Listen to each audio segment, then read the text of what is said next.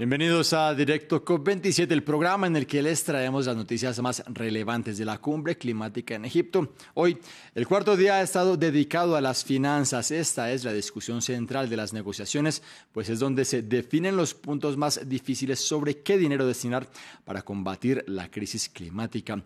Uno de los anuncios más esperados fue el que hizo hoy John Kerry, el enviado especial de la Casa Blanca para el clima. El estadounidense dio a conocer la creación de una alianza para que las empresas más contaminantes ayuden a financiar la transición a las energías limpias. Conectamos con Sharm el Sheikh en Egipto, donde están nuestras enviadas especiales María Clara Calle y Marina Colorado. María Clara, cuéntenos en qué consiste el anuncio de Kerry. Pues todo esto en lo que consiste es en el lanzamiento del acelerador de transición energética, algo que se creó en una alianza entre Estados Unidos y las fundaciones Rockefeller y Bezos Earth Fund. Entonces, ¿en qué consiste? La idea es que las compañías que son más contaminantes financien de manera voluntaria los proyectos en países en desarrollo que le apuestan a una transición a las energías limpias. Es decir, que las compañías privadas entren al mercado de carbono. Pero este mercado tiene otra cara.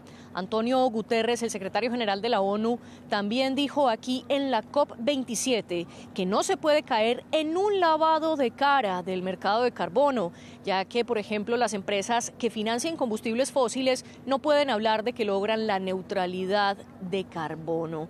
Y, por otro lado, advirtió que existen múltiples criterios para medir cómo se da esta neutralidad.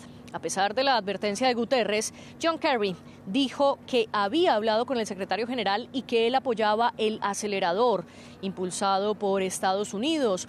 Y es que este acelerador tendrá ciertos criterios, como por ejemplo, no podrán participar compañías que se dedican o, que no tengan la promesa de lograr las cero emisiones netas a 2050. Y en un principio tampoco podrían participar las compañías petroleras. Sin embargo, esto todavía no se sabe totalmente. Lo que sí que se conoce es que el 5% de estos créditos de carbono se dedicarán a la adaptación y a la resiliencia. Y por otra parte, ya hay algunos interesados, como Chile, Nigeria o las compañías Microsoft y Pepsi Cola.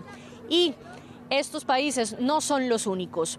En Colombia, cada vez se escucha más la propuesta del gobierno para cambiar la deuda internacional por acciones climáticas que tengan que ver con la adaptación y la mitigación.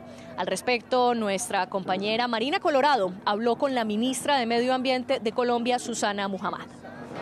Muchísimas gracias, Susana Muhammad, por estar con nosotros, ministra de Medio Ambiente de Colombia. Hoy es el Día de las Finanzas, uno de los días más importantes en estas cumbres climáticas normalmente, y Colombia ha propuesto un sistema de intercambio de deuda por créditos de carbono. Explíquenos en qué consiste el modelo. Bueno, lo que hemos solicitado es que como política internacional se le deje más espacio fiscal a los países. Hoy Colombia, por ejemplo, tiene que pagar un porcentaje importante de su presupuesto en deuda externa y realmente con la crisis económica pues estamos viendo las finanzas del Estado apretadas para responder a la adaptación y a la mitigación climática.